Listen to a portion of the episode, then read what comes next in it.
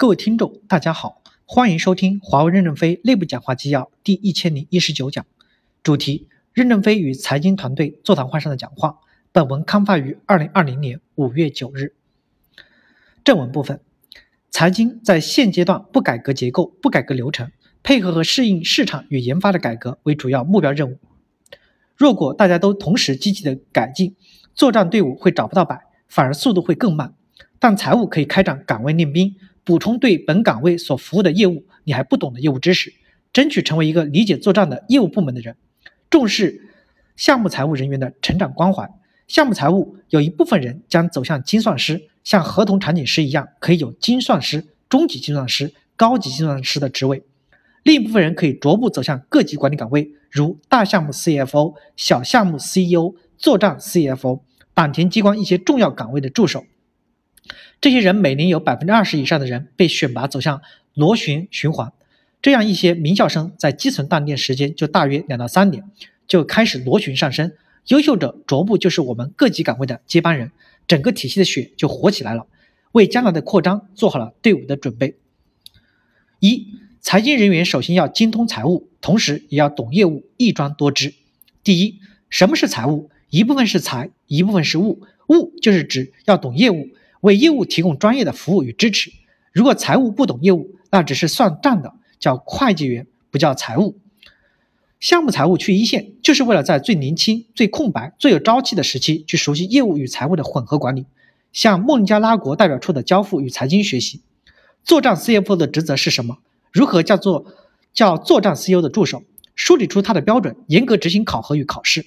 平台 CFO 熟悉交付了吗？熟悉合同管理了吗？采购流程对你有什么体会和进步？你有单挑一个重要项目的采购能力吗？不够的要去补课，补的不够的先让出位置，让合适的人先上，补好课的你再回来，选熟悉本业务、让又知晓相关业务的人先点替你的岗位，你锻炼好后再重新安排岗位，这是一种良性循环。五年后，如果我们扛住了美国的打压还没有死，你们就作为一支铁的支援保障队伍，走进了前进的队列。你们不是去搬砖挖沟，所以不要喊吃大苦、耐大劳的这样的空口号。当然，财经是经验科学，经验科学是容易规范化的，规范化的业务则要走标准化、电子化的道路，简化作业方式。技术业务是跳跃的，每三个月刷新很快，不在现场不会理解的。不要因为我强调项目财务要学业务，你们就只去学业务，疏忽了本专业的能力。没有本专业的精，就没有开门的钥匙。财经人员的主业首先是做好财务。如果你的主业考了九十分，我不认为你特别优秀。你是副业考了十分，我认为你就是满分。你们可以买一些业务考的专中专的教材学习，教材虽然简单，但概要讲得很清楚，容易学明白。技术专家、市场与服务的从业人员进入财务体系，也要做财务，也要把财务作为最主要的方向，精通财务，其他技能只是助推器。第二，我认为。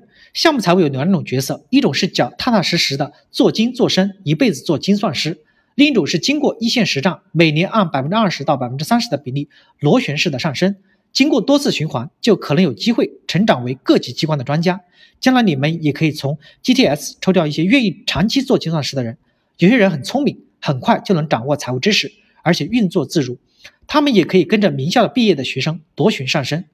战略预备队是建了一个通天梯。财经人员都去爬这个梯子，每个台阶都有相关的业务知识与专业知识，一点点的向上爬。财经要将项目财务的发展管起来，项目财务的岗位可以进一步的安排到供应链、采购、华为机器体系工作，以进行多螺旋的成长。我们一定要把优秀的项目财务逐步补充到有关位置上来，有提升的机会仓，才会让更多的人愿意去做项目财务。感谢大家的收听，敬请期待下一讲内容。